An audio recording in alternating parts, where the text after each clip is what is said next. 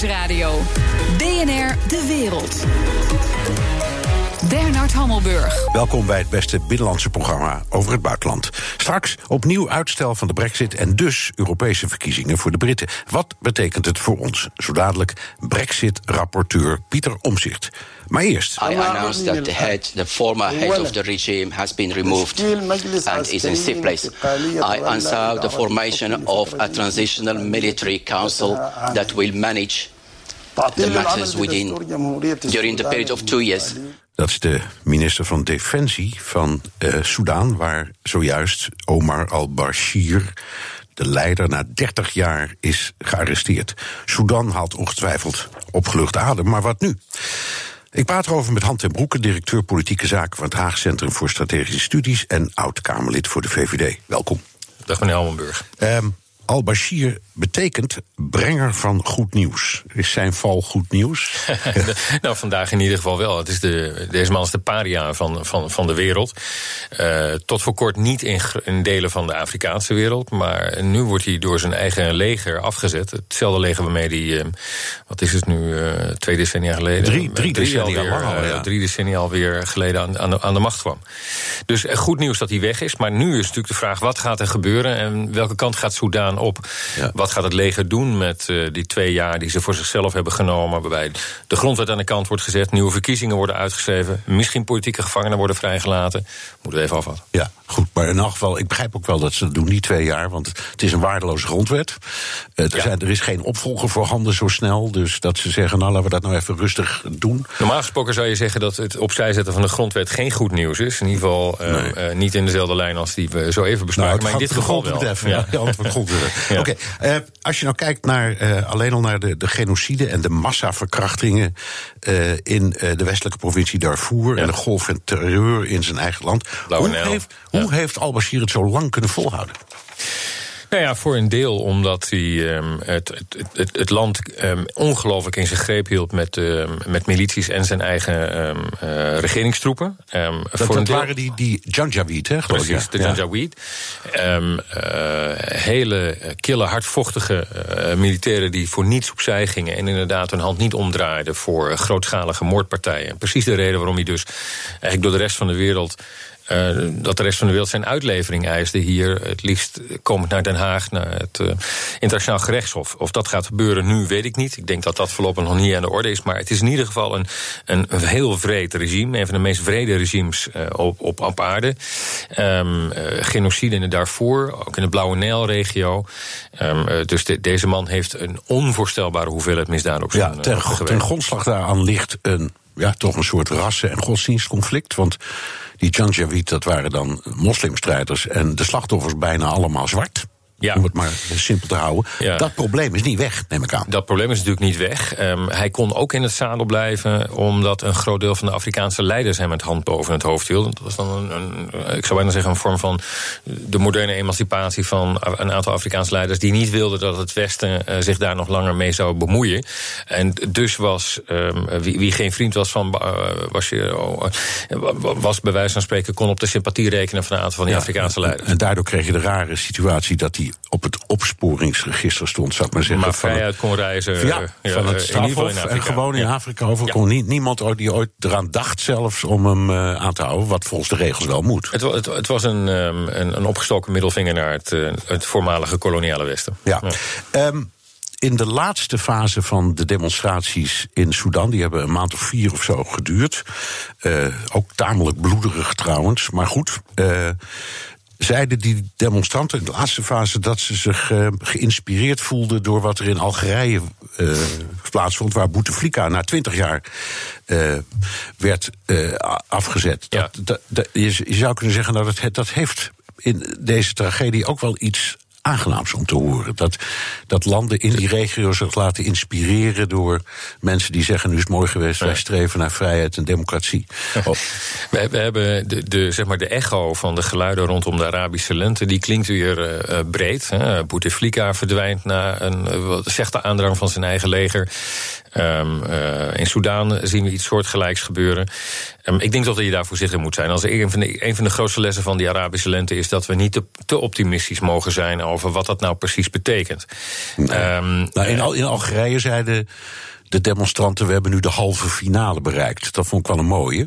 Ja, de vraag is alleen uh, wat dan nog in de weg staat aan de finale. En uh, wie die finale speelt. En als, beide, uh, als het een voetbalwedstrijd zou zijn, op beide helften staan de militairen, wat nog altijd kan, ja, dan zijn ze niet heel erg opgeschoten. Wat wel opvallend is, en dat zou je wel een historische les kunnen vinden, dat de meeste van deze opstanden altijd beginnen met het stijgen van de broodprijzen. Dus daar moeten we vooral op letten. Ja, ja, ja, ja, ja. Nou ja, dat was in Egypte en zo ook het geval. En in Tunesië ook. Ja, de Tunesië waar het uiteindelijk mee begon natuurlijk. De voedselprijzen, die, die, mensen die zeiden, we, we kunnen geen eten meer kopen.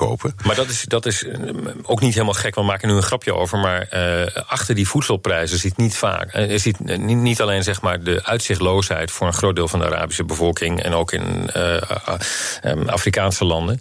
Um, maar daar zit ook een, een middel om je, je proteststem te uiten. Um, als je dat niet in alle openlijkheid kunt doen vanwege een autoritair regime wat op dat moment gaat over en, en bepaalt wie wat waar mag zeggen. Ja.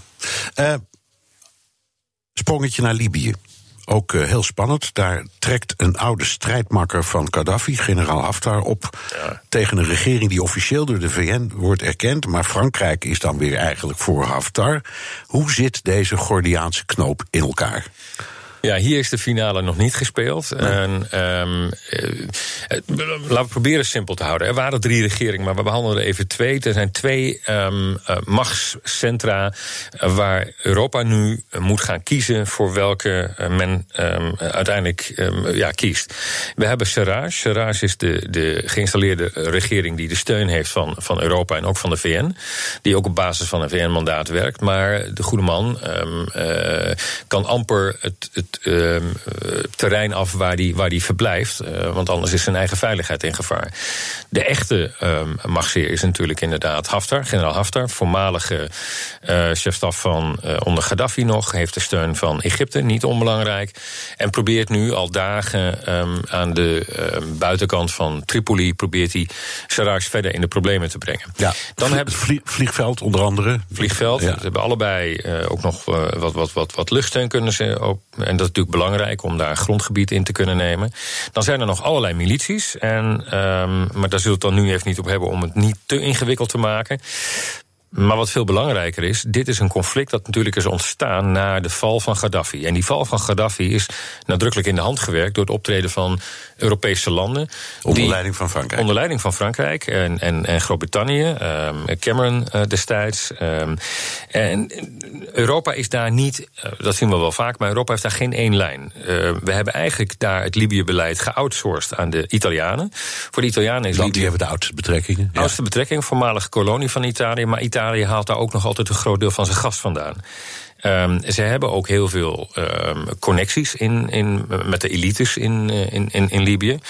Maar tegelijkertijd zie je dat de Fransen proberen um, op dat podium ook een rol te spelen. En die fietsen daar dwars doorheen met hun steun voor Haftar. Ja. Vorig jaar heeft Macron nog geprobeerd met een conferentie in Parijs om beide heren en nog wat anderen uit te nodigen.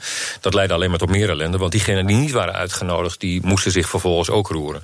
Ja. Dus op dit moment is het uh, helaas zo dat Europa de puinhoop daar groter maakt in plaats van verkleinen. Ja, nou, Dit zijn onze buitengrenzen. Nou, even naar, ja, precies, dat wou ik zeggen. Nou, even naar ons toetrekken. Wij, wij, wij hebben toch in, ik zal maar zeggen, onze naïviteit een beetje het idee dat Libië dezelfde filterrol kan vervullen voor het migratievraagstuk als Turkije. Kun je zeggen, met wat er nu allemaal gebeurt, ja, daar moeten we mee ophouden. Met zelfs het idee hebben dat dat zou kunnen. De, de Turkije-deal is niet te kopiëren, simpelweg omdat er geen Turkije ligt aan de kant. En dat zal voor de meeste luisteraars misschien een beetje vreemd zijn. Maar Turkije is een ideale, um, uh, uh, een ideale gesprekspartner. Want het is een unitaire staat. Het is ook nog voor een deel een beetje een politiestaat. Dus je weet dat je, als je afspraken maakt, dat ze ook gehouden kunnen worden. In Libië weet je niet met wie je, met wie je spreekt. Ja, je kunt met Sarraj spreken, maar die heeft geen macht. Haftar, uh, wil je daarmee spreken, is zeer de vraag. Uh, mijn realpolitieke gevoel zegt me dat de Fransen waarschijnlijk iets beter voelen waar op dit moment de macht ligt. Um, uh, en ja, wat ik jammer vind is dat, dat Europa hier niet één lijn kan trekken. Want, en dat is wel wat er veranderd is de afgelopen jaren. De Amerikanen komen ons hier niet meer te hulp. Hè. Dit is echt een probleem of our own doing. Deze omelet die hebben wij zelf uh, gecreëerd. We hebben de eieren hier laten um, uh, barsten. En, en dus moeten we dit zelf gaan oplossen. Ja, ja, Obama zei dat destijds ook al. Hè, toen met de Gaddafi-affaire zeggen... dat moeten jullie doen. Ja. Wij, wij, wij, doen even niet mee. De vingerafdrukken van de Amerikanen zaten uiteindelijk wel op die operatie. Simpelweg omdat we het militair niet in ons eentje konden. Dat was ook weer een, een, een realiteitsbesef wat de Europeanen moesten hebben. Het was een, een, een Frans vliegdekschip wat amper de haven uitkwam. Omdat dat voor het eerst was. Um, we moesten bijtanken in de lucht um, bij Amerikaanse transporttoestellen. Um, ja. Maar, maar, maar het was. Maar uiteindelijk was, het, in ieder geval een Langs, langs ja. de zijlijn. Ja. Oké, okay, zo dadelijk. Bibi Netanyahu won op zijn sloffen de Israëlische verkiezingen. Wil de laatste politicus die in een twee-staten-oplossing gelooft opstaan. BNR Nieuwsradio. BNR De Wereld. Na een spannende verkiezingsrace begint de Israëlische premier Netanyahu aan een vijfde termijn. I'm very excited. On this night. This is a night of a tremendous victory. Wat betekent dit voor de Israëlische rol in de regio en bestaat de twee twee statenoplossingen alleen nog in de hoofden van westerse politici. Ik praat verder met Hand ten Broeke, directeur politieke zaken van het Haag Centrum voor Strategische Studies en oud-Kamerlid voor de VVD. Uh, Netanyahu had uh, op zichzelf best een spannende tegenstander, Benny Gantz, uh, oud op, op bevel van de strijdkrijger. Maar eigenlijk was het van tevoren toch een, een gelopen race. Waarin zit het succes van Bibi Netanyahu? Ik denk dat het succes van Bibi Netanyahu het beste verklaren is als je kijkt naar wat de Israëliërs op dit moment verlangen. Um, ze houden niet heel erg van hem. Maar ze vinden wel dat hij Mr. Security is. Bij de vorige verkiezingen had hij een prachtig spotje. Toen prees hij zichzelf aan als de babysitter. Dus als je een babysitter nodig had en dan stond eh, Bibi Netanyahu voor de deur... dan durfde je daar je kinderen aan, aan toe te vertrouwen. Dat is wel een beetje wat veel Israëli's hebben. Voor de rest hebben ze ook erg veel op hem tegen, maar dat vergeven ze hem. Ja. Omdat hij nu eenmaal voor die veiligheid heeft gezorgd. Het is een beetje hetzelfde wat uh, George Bush heeft gedaan na zijn eerste termijn en uh, na 9-11. Van ik, ik ben toch degene die daar het best tegen kan beschermen. Mensen, mensen denken, nou, dat is misschien ook wel waar. Ja, nou, en in Israël uh, afgelopen jaar veel geweest, maar mensen zijn aan de ene kant Bibi moe. Um, aan de andere kant is hij indispensable, zoals ze zeggen. Hij is ja. eigenlijk onmisbaar. Ja, Heeft, heeft natuurlijk ook veel te maken met Iran. Dat is voor de meeste Israëliërs van welke partij dan ook. Dat is natuurlijk ook heel belangrijk.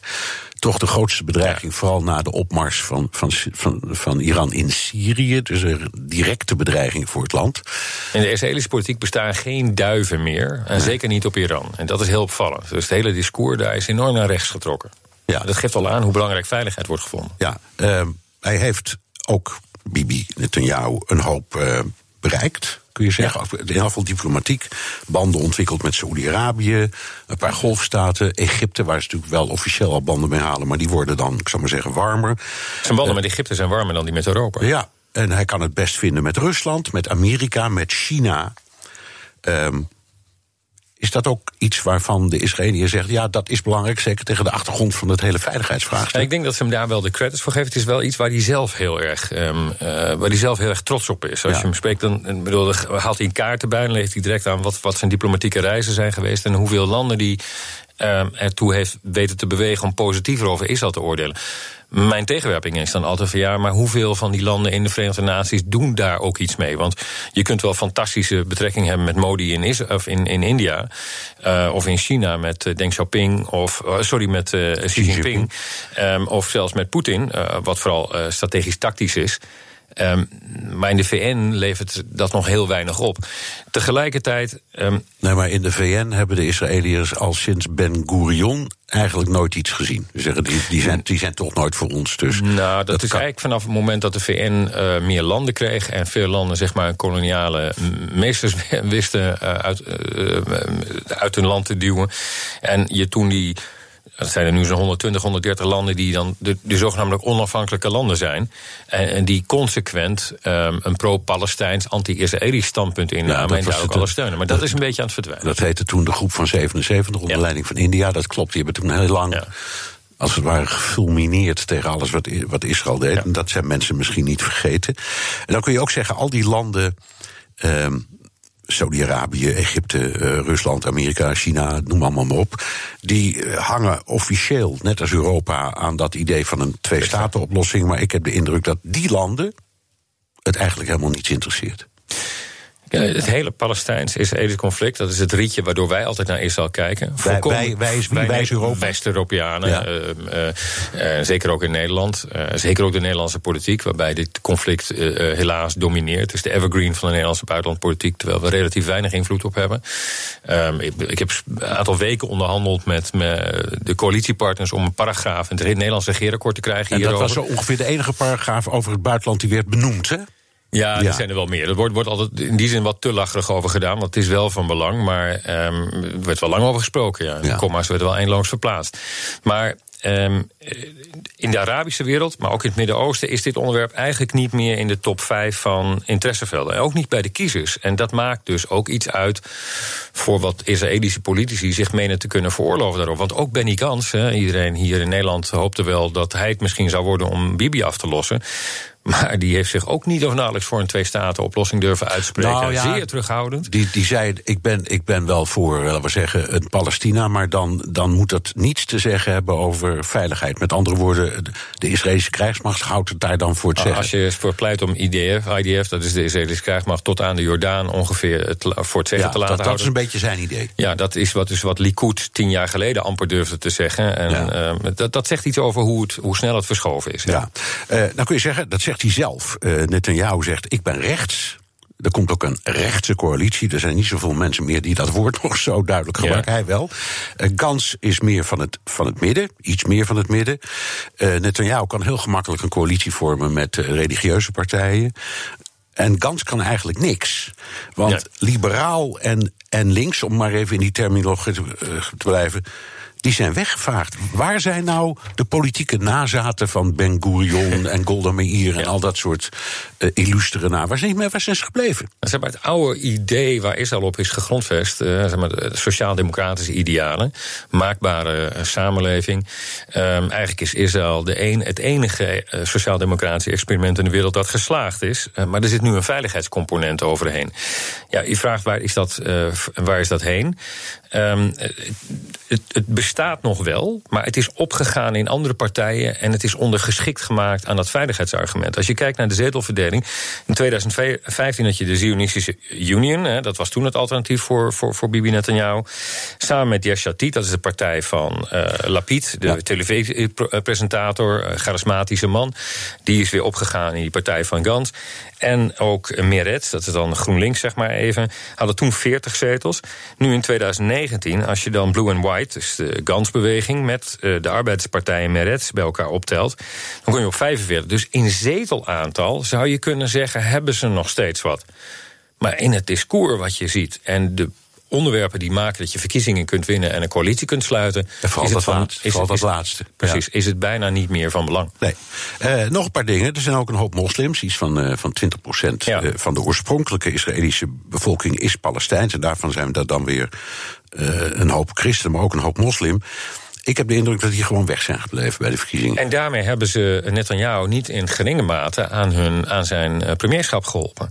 Ehm, eh, de vorige keer werden ze min of meer een beetje geïntimideerd, omdat eh, Netanyahu een dag voor de verkiezingen zei: Pas op, ze komen in drommen naar de, eh, verkiezings, eh, naar de stembus. Daar schrokken mensen enorm van. Het is wel een, in de harde Israëlische politiek een, een, een, eh, zeg maar een gebruikelijk tafereel, dit soort uitsmijters. Eh, dit keer zijn ze weggebleven. Eh, voor een groot deel. En daarmee hebben ze ehm Gans niet geholpen en Netanyahu wel. Wat Netanyahu ook heeft gedaan, is dat hij zich heeft, dat een aantal grote rivalen van de afgelopen jaren eh, van zich heeft weten af te schudden. Bennett, Eh, eh, Bennett, ul- ultrarechts en zeer populair. Lieberman. Eh, eh, Ja. Lieberman, Allemaal weg. Allemaal weg. ineens weg. Ja, Ja. dat is waar. Ehm, vlak voor de verkiezing, twee dagen daarvoor, kwam, ehm, kwam Netanyahu nog met een deus ex machina, zal ik maar zeggen. Hij beloofde meer annexatie van nederzettingen Ja. op de westelijke Jordaanhoever. Was dat nou, was het een verkiezingsstunt? Of anders gezegd, kon dat de Israëlische kiezer nou zoveel schelen? Weinig. Uh, dat wijst althans de peiling uit, maar die zijn in Israël notoor onbetrouwbaar. Dat is ook bij deze verkiezingsuitslag weer gebleken.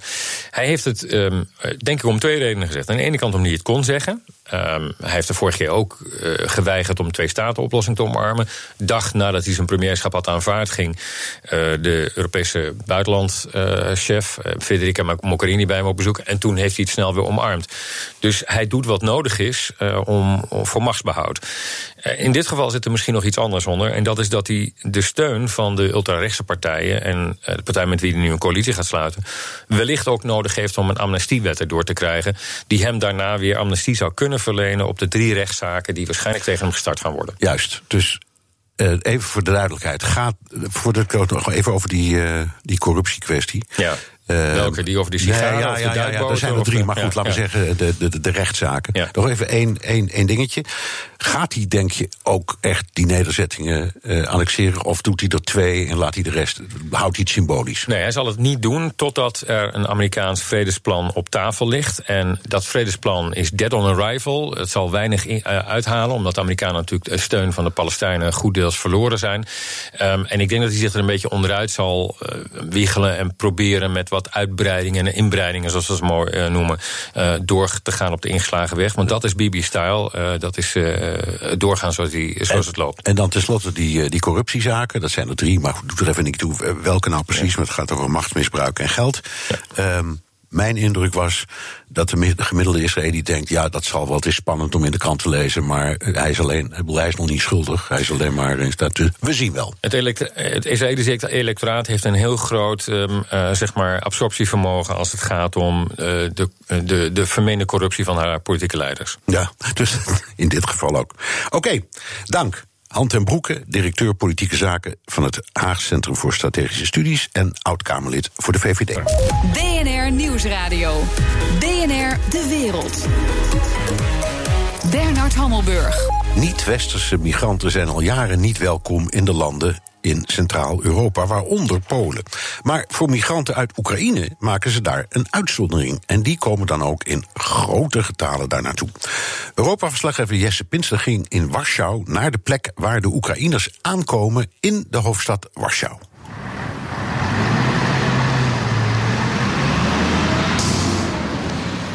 De Poolse regering moet niets hebben van migranten, althans als ze uit Afrika of het Midden-Oosten komen. Ondertussen wordt Polen misschien wel meer dan welk land in de Europese Unie dan ook gevormd door migratie. En het kruispunt van deze verschillende stromen migranten in Polen ligt hier. Westelijke bus- en treinstation van Warschau. Polen die geëmigreerd zijn naar Nederland of het Verenigd Koninkrijk of Duitsland... die komen hier terug als ze voor een tijdje terug in hun vaderland zijn. Maar nog veel belangrijker, hier komen de bussen vanuit Oekraïne aan. My name is Anatoly. Uh, so you're from Ukraine? Yes, uh, I live in Ukraine, in uh, Poltavska Oblast, uh, town Kremenchuk. Where is that in Ukraine? It's of the middle of Ukraine, near River Dnipro. Want heel veel Oekraïners die werken in Polen. No, I have a two job. Two jobs. Two job, yeah. Uh, first job, uh, I uh, tell people information. Here in the bus station. Yes. Mm -hmm. No, because in bus station many many people come here and many clients. We have many clients. And two job, I sell starting packet, T-Mobile here. Telefooncards. Telefooncards, ja. De regering zegt dat het er een half miljoen zijn. De meeste schattingen gaan uit van ongeveer een miljoen. Sommigen zeggen dat het er meer zijn. Wellicht wel anderhalf miljoen Oekraïners die in Polen werken. Uh, I live in Warsaw months. Why, why did you go to Poland? Uh, because in Ukraine uh, people have bad, um, um, bad work. Mm. No, many people without work. Uh, many people go to Warsaw or Poland because in, in Poland uh, people can uh, more jobs. have, have good jobs. And good money. Good money, yeah. Want de Poolse economie die hard groeit, heeft arbeidskrachten nodig. Uh, in in uh, Ukraine, uh, good job, it's 200 or 300 dollars. It's high. Mm -hmm. And here? Here, near 1000.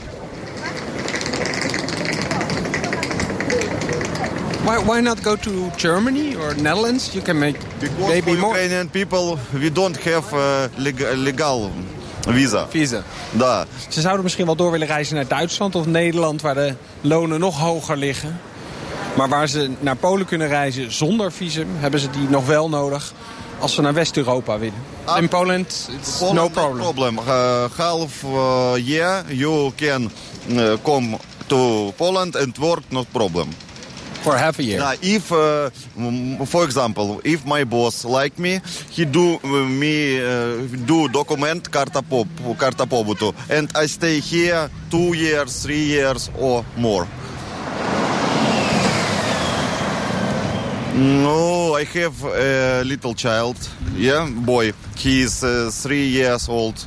Yeah, and I have uh, uh, my, my, wife, and we won't live in good country. Stanowisko trzecie. O godzinie 14.25 do Medyki przez Piłgoraj. Stanowisko piąte.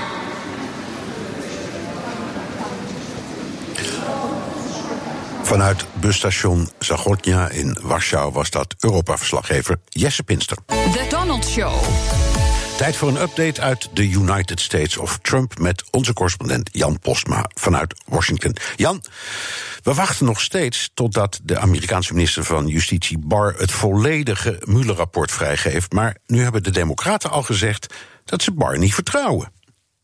Ja, uh, Pelosi, uh, de leider van de Democraten, die heeft dat al uh, gezegd. en ja, zij zegt dan van hij is niet de minister van Justitie van Trump, hij is de minister van Justitie van Amerika. Zo zou hij zich ook moeten gedragen. Dus met andere woorden, zij is bang dat Barr ja, te veel loyaal aan Trump is. Barr die zei voor een commissie deze week, hij moest twee keer zelfs voorkomen dat het rapport binnen een week uitkomt en dat hij kleurcodes zal gebruiken bij gedeeltes die niet openbaar mogen komen. en Barr die zegt, ja, er zit veel vertrouwelijke informatie en dat mag niet naar buiten. Dat moet ik allemaal eerst scannen voordat we kunnen kijken wat wel naar buiten mag. Eh, en dat is dan weer een beetje in tegenspraak met wat het team van Muller zei. Die zeiden van wij hebben, uh, volgens bronnen, wij hebben uh, eigenlijk al een soort samenvatting gemaakt. Dus wij snappen niet waarom dat zo, zo lang duurt. En Bar zei ook dat congresleden het hele rapport niet mogen lezen. Dus echt alleen de teams van Bar en Muller weten wat er precies in staat. Ja, en, en de rest krijgt dan die versie die Bar eerst doorgeploegd heeft. Dus daar wordt Van. Ja, is het nou verstandig van de Democraten om er zo op te blijven hameren? Wat kan het ze nou nog opleveren? Ja, dat, dat is een hele interessante vraag. Want die, die frustratie die is aan de ene kant wel begrijpelijk. Hè. We hebben gehoord dat, dat Trump uh, loyaliteit verwacht van zijn kabinet. James Comey, de, de ontslagen FBI-directeur, uh, die kreeg die mededeling ook van Trump. Dat is een deel van, van het onderzoek waarschijnlijk ook van Mueller. Uh, gaat daarover. En ja, die bar is ook ja, maar recent aangesteld door Trump. Dus we weten niet helemaal wat voor afspraken die onderling hebben gemaakt. maar die samenvatting van Bar is ja, voorlopig het enige dat we hebben. daaruit blijkt dat er geen sprake van samenspanning was. Dat was een belangrijk punt in het onderzoek natuurlijk. Trump heeft er steeds op gehamerd dat die samenspanning er ook niet was. Uh, no collusion. En ja, wat je nu wel ziet is dat er een soort vermoeidheid is bij veel Amerikanen. Die denken ook van ja, dit, dit was het dan eigenlijk wel een beetje. Nu willen we ook wel even weer door met ons leven. We weten het nu wel. En je ziet ook wel onder democraten in het congres een vermoeidheid aan de ene kant en ook een voorzichtigheid. Ze willen wel dat hele onderzoek inzien, maar dat is het dan ook even voor nu. Dus het is een soort rare tussenperiode waar we nu een beetje in zitten. Wat natuurlijk wel weer kan veranderen, mocht er nog iets uh, heel opvallends in dat volledige uh, onderzoek zitten, wat dan binnen een week vrij gaat komen. Maar ja, dan moet het echt wel eens groot zijn. Ja, Bar richt zich ondertussen op iets anders. Die wil onderzoeken of de Trump-campagne is, zoals het hier in de headlines overal staat, bespioneerd of afgeluisterd. Ja, ja, inderdaad. De, Trump die, die heeft dat natuurlijk veel vaker geroepen. Hè, dat, dat de FBI en ook de, Obama-regering uh, hem uh, zouden hebben afgeluisterd, bespioneerd om politieke motieven. Nou, daar was tot nu toe nog geen bewijs voor. Uh, die zegt nu, ja, ik ga onderzoeken hoe dat zit. En, en hij sluit niet uit dat er inderdaad dingen fout zijn gegaan. Dan zou hij later dan ook weer dat hij daar niet directe bewijzen voor heeft. Dat er wetten zijn overtreden, dat er dingen verkeerd zijn gegaan. Maar hij wil het hele begin van dat Rusland-onderzoek uh, gaan onderzoeken. Dus eigenlijk een onderzoek naar een onderzoek. En ja, dat is iets waar, Trump-supporters in ieder geval heel blij van worden. Ik was twee weken geleden bij een Trump-rally en echt iedereen had het hierover. Eindelijk wordt die andere kant dus aangepakt. Eindelijk gaan we dan zien wat die allemaal wel niet verkeerd hebben gedaan. Dat was de gedachte daar. Uh, ja, het geeft denk ik aan de, de Trump-regering ook in de aanval is. Hè. Wat er ook nog naar buiten komt in dat uh, Mueller-onderzoek. Zij zijn al bezig met de andere kant. Ja, even iets anders. Trump dreigde deze week extra importheffingen in te voeren op kaas. Dat vinden Nederlanders in Amerika niet leuk. Nee, nee. Uh, Trump die, die dreigt uh, 11 miljard aan uh, heffingen, waaronder ook goudse kaas bijvoorbeeld. Die, die zou dan een stuk duurder worden voor, voor de Nederlanders hier. Ook voor de Amerikanen natuurlijk, die ook langzaam een beetje die Nederlandse kaas ontdekken. En ik sprak daar wat Nederlanders over, voor, voor de Telegraaf. En, en één ding, Bernard, kom niet aan die Nederlandse kaas. Die Nederlanders hier die doen echt alles voor vooral hun oude kaas. Dat is hier moeilijk te krijgen. Die weten allemaal precies hun adresjes. Die rijden soms uren om.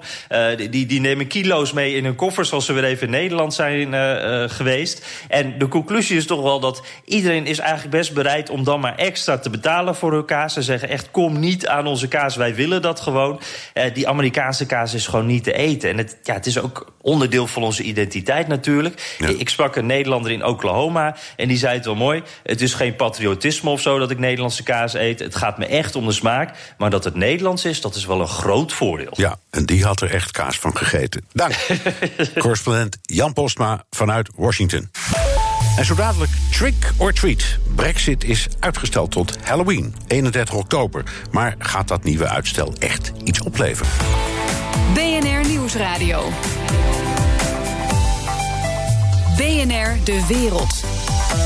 Opnieuw strijkt Brussel de hand over het hart en geeft de Britten uitstel in de Brexit-onderhandelingen. Let me finish with a message to our British friends. Please Do not waste this time. De nieuwe uiterlijke deadline wordt 31 oktober. Maar als het lukt, mogen de Britten ook eerder weg. Gaat het uitstel nou verschil maken? Ik praat erover met Pieter Omtzigt, Brexit-rapporteur voor de Tweede Kamer. Dag meneer Omtzigt. Goedemiddag. Uh, goede keus wat u betreft, wat ze nu in Brussel hebben besloten? Een begrijpelijke keus, uh, want uh, niemand heeft belang bij een harde brexit. Het VK vooral niet. En eigenlijk onze landen die dichtbij het VK liggen ook niet. Omdat dat enorme problemen geeft met bijvoorbeeld de handel.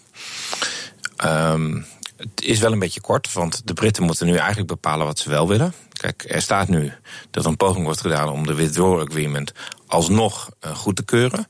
Maar dat lijkt me niet zo waarschijnlijk. Um, dus ik ben heel benieuwd uh, welke routes de komende zes maanden gaan nemen in het Verenigd Koninkrijk. Ja, ja Donald Tusk die had aangedrongen op een heel jaar. Hè? Was, was dat in, naar uw idee, uh, nou ja, laat ik zeggen, wat makkelijker of wat handzamer? Ik denk dat het iets handzamer was als het uh, iets langer dan deze zes maanden geweest was. Ja, maar dat, dit was dan een compromis tussen de, de 27 of misschien. Nou, het lijkt erop dat het vooral Frankrijk was en Oostenrijk die. Um, um, het zo kort mogelijk wilde houden en dat de andere landen ervoor open waren. Maar we zijn wel bij het stadium aangekomen dat er met unanimiteit besloten moet worden. Ja, dat, ja. En dat is ook het linken van het stadium, want tot nu toe waren de meeste dingen meerderheidsbesluiten. Dus kon niet één land zeggen: ja, nou ik doe het niet, dus doen we het niet. En uh, ja, nu wel. Ja, um, en misschien kun je zeggen hebben de Fransen en de Oostenrijkers en de anderen ook wel een beetje gelijk. Want ja, de huidige deal die voor ligt, die is nou drie keer afgeschoten door het parlement. In feite gaat het nog steeds om die deal. Dus je kan ook zeggen, ja, dat, gaat toch niet lukken. Nou ja, er liggen dus meerdere opties op tafel. Um, uh, die harde brexit die blijft als een zwaard van Damocles erboven hangen. Um, het eerste moment is al vlak na de Europese verkiezingen op 1 juni. Uh, we gaan morgen zien. Als je de Britse kieswet nakijkt, dan zullen ze morgen verkiezingen moeten uitschrijven voor een gedeelte van Engeland en uiterlijk maandag voor de rest van Engeland om mee te doen met Europese verkiezingen. Doen ze niet mee met Europese verkiezingen, dan is er alsnog een harde brexit volgens wat hiervoor ligt uh, rond 1 juni. Uh, omdat ze dan geen Europarlementariërs hebben. Nee. Nou, en um, het klimaat in Engeland ziende, uh, konden die uh, verkiezingscampagne ook nog vrij heftig worden. Want kijk, als het eruit stappen, zijn het Europarlementariërs voor twee maanden. Um, maar als ze er langer in blijven. Ja, ja. En, uh, ja, nee, maar kijk, in, in, in de afwezigheid van een. Kijk, omdat deze Europarlementariërs natuurlijk uh, in normale omstandigheden nergens over gaan. Um, wordt dit een soort uh, verkapt uh, referendum, hoewel het natuurlijk nooit referendum genoemd mag worden, over hoe de Britse regering met deze brexit omgegaan is. Dat, dat, begrijp ik even niet. Het gaat even over de vraag: ze moeten wel of niet meedoen aan de verkiezingen. En u zegt morgen is de deadline daarvoor. Morgen is de deadline om ze uit te schrijven. Want ja. uh, de Britten hebben nog geen verkiezingen uitgeschreven. Dus al die partijen die moeten nu in no time alsnog een lijst gaan opstellen. Ja. En bedenken of ze meedoen aan de verkiezingen. Ja. Um, maar als je ervan uitgaat dat die mensen in normale omstandigheden maar een paar maanden daar zitten, zou het best kunnen zijn dat een aantal mensen zegt: en daar gaan we dus maar eens mensen uh, stemmen die rabiaat erin blijven of rabiaat eruit willen. Ja, ja en ze, ze hebben ook al gezegd: de, de Brexiteers, als dit gebeurt, dan gebruiken we die periode om met alles wat we in huis hebben tegen alles te stemmen wat er in dat Europese parlement maar naar voren komt. Dus ja, een, soort, een soort van sabotageperiode. Ja, nou is er niet heel veel te saboteren in uh, juli en augustus, zoals je weet. Um, omdat er niet veel vergaderd wordt. Nee, dat is waar. En uh, ja, dus, dus, dat is ook een van de redenen waarom men uh, hè, in het najaar dat zo snel mogelijk wil laten aflopen. Zodat er, um, als dat zou gebeuren, niet zoveel zou gaan gebeuren. Het interessante is natuurlijk dat Groot-Brittannië natuurlijk wel een aantal zetels heeft, maar iets, iets boven de 70 geloof ik. In een parlement van uh, dik 700 leden is dat uh, geen blokkerende um, stem. Nee. Um, dus uh, de, de, sabotage waar ze echt bang voor waren in Brussel is in de Europese raden. Want daar heb je natuurlijk een hele hoop besluitvorming. En daar zitten allemaal ministers in. Britse ja, ministers. En, ja. ja, en dat is op zich natuurlijk weer ironisch dat juist al die Brexiteers die zeiden: wij kunnen nooit een veto gaan uitoefenen. nu in één keer een heel lijstje klaar hadden van: nou, dan kunnen we al deze dingen gaan vetoen. Nou, u heeft net tijdens de campagne gezegd dat er geen veto's meer waren. Um, ja, alles wat over de begroting gaat. Um, uh, bijvoorbeeld, nou, die moet, uh, die moet uitonderhandeld worden. Ja. En dus ja, we gaan dat zien. Maar het, het, het hiermee is nog niet gegarandeerd dat het Britse proces nu in de rails gaat lopen. Dus de Europese leiders hebben feitelijk gezegd: u heeft nog steeds de keuzes. Ze hebben nu voor het eerst ook expliciet gezegd. Um, u mag artikel 50 ook terugtrekken. Dan bent u weer gewoon lid van de Unie met alle rechten die u heeft. Um, en dat, uh, dat hadden ze nu nog nooit gezegd. Maar vanwege een uitspraak van het Europees Hof is het duidelijk dat ze het gewoon mogen intrekken. Dus die mogelijkheid hebben ze. Ze hebben de mogelijkheid om op elk moment op een harde manier uit te gaan. Um, en de eerste manier waarop ze eventueel geduwd kunnen worden is op 1 juni als ze geen verkiezingen gehaald zouden hebben. En ze hebben de mogelijkheid om deze deal alsnog um, uh, van de meerderheid te voorzien. Waarbij bij de deal is natuurlijk maar één ding dat dwars zit, of zodanig dwars zit dat het echt blokkeert bij de Britten. En dat is de situatie aan de Iers-Noord-Ierse grens. Maar de Europese leiders houden wel de mogelijkheid open dat ze zeggen: als u um, een andere toekomstige relatie wilt hebben, die relatie die zit in de politieke verklaring die aan de deal vastgenieten is, nou dan kunnen we erover praten. Dus als u zegt u wilt toch in de douane-unie, dan gaan we de politieke verklaring veranderen. Ja. Nou, dan gaan we een andere samenwerking En dat, dat is een beetje wat Labour steeds suggereert, dat het die kant op moet. En nu is de grote vraag, dat, dat, die vraag stel je je als je woont zoals u, u en ik in een land dat met coalities werkt. Hoe is het toch mogelijk dat ze pas na twee jaar gedoe op het idee kwamen om eens, om eens een keertje gesprekken te openen tussen Labour en de Tories. Want, want Ja, dat daar, was- zou, daar zit, zit naar mijn idee toch de oplossing, of zie ik het verkeerd? Ehm, nou, het, is allemaal heel ingewikkeld, omdat volgens mij ehm Theresa May, die was een Remainer, die heeft tijdens de campagne ook ehm, eh, tegen de Brexit gestemd en moet de Brexit nu uitvoeren. Iedereen denkt dat Corbyn ehm, eigenlijk een, een Brexiteer is, maar die wil nu een zo dicht mogelijke band met de Unie hebben.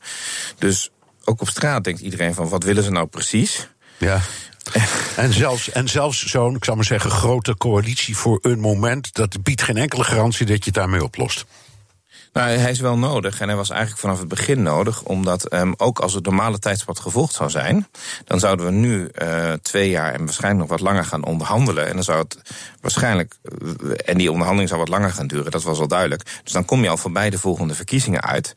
En dan is het wel fijn dat een nieuwe regering, als een nieuwe regering de volgende algemene verkiezingen in Groot-Brittannië wint, niet zegt: ja, ho, wacht even, die politieke verklaring, zijn we niet mee eens. We willen eigenlijk een andere toekomstige relatie met de Unie. En dan, bestaat, dan begint het onderhandelen weer van vooraf aan. Ja, ja precies. Er zijn nog een paar uh, dingen die, uh, die je kunt bedenken. Het kan zijn dat, dat May wordt afgezet of wordt vervangen. Het kan zijn dat er nieuwe verkiezingen komen. En in dat laatste geval denk ik, ja, dat is eigenlijk eerlijker dan een nieuw referendum. Waar, waar May zich steeds tegen verzet. Want die zegt, ja, er is al een referendum geweest. Maar als je nieuwe verkiezingen krijgt, dan wordt dat bij wijze van spreken de inzet van. eh, eh, de, de Britse verkiezingen. Zouden we daar als Europa niet iets mee opschieten? Dat is een zeer de vraag. Eén, mee afzetten kan niet, omdat de interne regels van de conservatieven aangeven dat je, als je één keer geprobeerd af te zetten, hebt af, eh, geprobeerd het om maar af te zetten, je haar een jaar lang niet, Nee. niet nog een keer kunt Nee, dat proberen. is Nou, double, double jeopardy. Ja. Ja, nou ja, daar hebben we hier geen last van hoor. Er zijn ministers die krijgen elke week een motorverband aan de broek. Maar dat maakt het wel lastig. Ja. Twee, algemene verkiezingen uitschrijven. Vroeger kon de minister-president van eh, het VK dat wanneer hij of zij daar zin in had. Ja. De regels zijn een aantal jaar geleden veranderd. Dat een wat grotere meerderheid van het parlement daarmee moet instemmen. Nou, als u naar de huidige kijkt, is het wel duidelijk dat de conservatieven behoorlijk zouden verliezen bij de huidige peilingen. Dus dan zou je aan de huidige conservatieve lagerhuisleden vragen van, wilt u nu verkiezingen weten dat u uw zetel kwijtraakt? Dan willen wel eens politici in één keer aan andere dingen Aan denken. andere dingen gaan dingen. ja. Dus eh, dan is het maar de vraag of zij zeggen van eh, dat gaan wij nu met groot enthousiasme doen. Nee. En dat is waarom op dit moment ook een volledige padstelling aan het ontstaan is. Omdat niemand de macht heeft om door te zetten. Het parlement heeft de macht niet en de meerderheid niet. De regering heeft daar grip rondom het, is daar grip rondom het parlementaire proces kwijtgeraakt. En dat was ook eigenlijk de reden waarom ik dacht dat een iets langere afkoelingsperiode eh, best wel behulpzaam geweest zou zijn. Ja. De reden waarom ze dat niet gewild hebben, denk ik, in Brussel, is dat ehm, je kunt veel zeggen van eh, minister-president May, maar ze heeft op zich eh, zich ten opzichte van de Unie in het hele proces netjes gedragen. Ehm, ze had niet de meerderheid thuis, maar ze heeft niets gefrustreerd of rare dingen gedaan hè, in, in dat proces. Maar in Brussel is men natuurlijk gewoon bang dat als zij dan toch valt, dat ehm, ja, als iemand daarna, als de conservatieven daarna zeggen: kijk, we hebben nu nog een meerderheid, we kunnen iemand anders kiezen, en die Ja. kiezen Boris Johnson. Boris Johnson dat wordt Boris Johnson ja. niet, niet, niet echt gezien wordt als degene met wie ze graag eh, zouden gaan, eh, gaan onderhandelen, zullen we maar zeggen. Nou ja, het argument, de argumenten van Macron waren ook, of hoe lang je het ook verlengt, eh, ik, ik, ik zie niet wat er zou kunnen veranderen. En in feite zegt u dat ook. Het is en blijft een padstelling. Dus Ja, maar de- soms, soms wil enige afkoeling wel even ehm, eh, helpen. Eh, bij Macron denk ik dat hij ook gaan, eh, wat andere plannen met Europa heeft. ja, dus dat is waarom zijn eigen positie, tuurlijk. Ja. Nou ja, Macron heeft zelf thuis ook een enkel probleem of twee. Ja. Daar wordt, ja, u, bericht de hele, u bericht de hele dag over allerlei dingen. Maar het feit dat daar die gele hesjes nog steeds elk weekend in grote getalen aan het protesteren zijn... en dat Macron bijna uitgeput is, haalt hier het nieuws niet. Maar dat is toch een paar honderd Nou, het- kilometer van onze grens. Het is in, in dit programma een aantal keren zeer uitvoerig aan de orde geweest. Maar u hebt gelijk hoor. En we, we praten ook niet over het feit dat nu al jarenlang elke week in de, in de buitenwijken van Parijs nog steeds auto's in de fik worden gestoken. Dat, dat, dat valt dan weg. Dat, dat, valt weg, maar dat, is dat, een selectieve nie- nieuwskeuze. Ik, ik, ik, ik kan u niet anders dan gelijk geven. Nee, maar dat doen wij ook. Dus we hebben het heel vaak over problemen en protesten in Hongarije, omdat we daar de regering misschien wat minder leuk vinden of zo. Maar in Frankrijk heeft de regering een groot Dus Macron is, met iets, is ook bezig met zijn eigen overleving. En ehm, wij als Nederland zijn heel erg gebaat bij dat Macron en, en Merkel en eh, May een compromis vinden. Dan kan het wel eens ergens uitkomen waar we niet per definitie ongelukkig van worden. Maar als May uit die vergelijking stapt, dan, ehm, ja, dan, komt, dan komen, komen we en met onze mening en met de geografie meer in de periferie van Europa te hangen. En dat is niet in ons belang. Nee. Ehm, u bent rapporteur voor de Tweede Kamer met nog een paar collega's. Eh, wat rapporteert u op dit moment aan uw collega's? Nou, een paar weken geleden hebben wij een rapport van vier, vijf pagina's geschreven. over welke problemen er allemaal aan de Iers-Noord-Ierse grens spelen. Dat was ook zeer op verzoek van de Kamer. En dat gaat de bottleneck worden bij ehm, een poging tot heronderhandelingen. Kijk, de Britten, als zij het gevoel hebben dat ze uit die backstop kunnen komen. Hè, want ze zijn bang voor die Ja, backstop ja. dat ze onvrijwillig in die ehm, Douaneunie blijven. blijven hangen. Dat kan op twee manieren. Of dat Corbyn het voor elkaar krijgt dat die douaneunie de gewenste oplossing in Groot-Brittannië wordt. Want als dat de gewenste oplossing wordt, dan wordt in één keer het probleem aan de Iers-Noord-Ierse grens als nog een klein probleempje dat resteert met de interne markt. Maar dan komen we een eind in de, in de richting van de oplossingen. Dus dat kan het opgelost worden. Ehm, ja, en anders willen zij dat ze uit die backstop kunnen komen. En, en die oplossing is niet onmiddellijk van. Dus daar hebben we over gerapporteerd. En we blijven rapporteren over um, of wij zelf klaar zijn voor de no-deal. Want die no-deal met Rotterdam, die kan uh, ons hard raken. Ja, en fijn dat u ook af en toe bij ons rapporteert. Dank Pieter Omtzigt, Brexit-rapporteur voor de Tweede Kamer. En tot zover BNR De Wereld. Terugluisteren kan via de site, de app, iTunes of Spotify.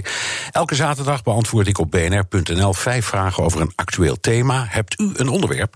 Stuur dan een tweet naar @bnr of mail naar onlineredactie@bnr.nl. Tot volgende week.